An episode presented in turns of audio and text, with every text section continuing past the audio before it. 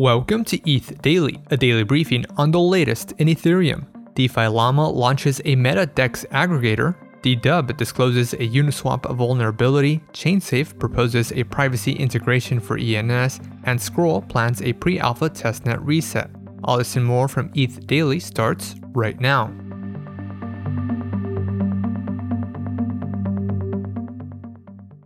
DefiLlama launched a Meta DEX aggregator, a portal that optimizes the best swap route among eight different DEX aggregators, including 1inch, Matcha, Paraswap, and CowSwap. The MetaDEX aggregator queries swaps across aggregators, compares quotes and gas costs, and allows users to select an optimal route. The aggregator also features an opt in privacy feature to protect users against wallet and IP linking. The feature routes all queries through the DefiLlama server, which does not store IP data. DefiLlama also verifies quotes and gas costs independently.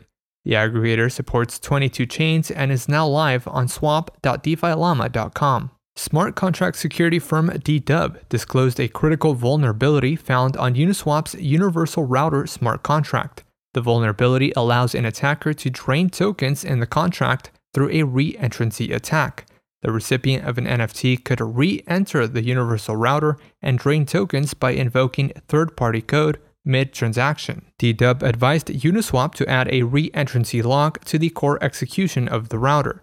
Uniswap has since implemented a fix and redeployed new router smart contracts across five supported chains. Uniswap Router is Uniswap's new smart contract that unifies ERC20 token and NFT swaps into a single gas optimized transaction. ChainSafe's research team introduced a proposal to integrate ENS with Aztec Network.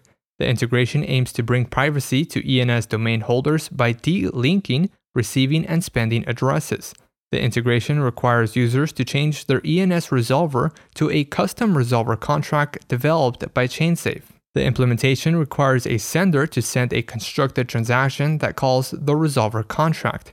When a transaction is received, the custom resolver forwards the call to Aztec's rollup processor, which deposits the funds to the rollup. The recipient can then claim the funds on zk.money and use it privately on layer 2. OpenZeppelin released Nile version 0.12.0, an update to its command line interface tool for interacting with Starknet. The release includes support for the Goerli 2 testnet and supports overriding paths for account functions. The company also released OpenZeppelin contracts for Cairo version 0.6.0, an update to its Cairo smart contract development library. The new release includes an ERC 1155 multi token library and added docs for its universal deployer contract. Cairo 1.0 has also been open sourced under the Apache 2.0 license. And lastly, Scroll will perform a reset on its pre alpha testnet on January 9th. The reset will introduce performance optimizations for improved throughput. A reset erases all existing token balances and requires developers to redeploy contracts. Scroll users are advised to remove all Scroll networks from their wallets before adding RPC endpoints for the updated testnet. This has been a roundup of today's top news stories from ETH Daily. You can support this podcast by subscribing and following us on Twitter at ETH Daily. Also, subscribe to our newsletter at ethdaily.substack.com. Thanks for listening. We'll see you tomorrow.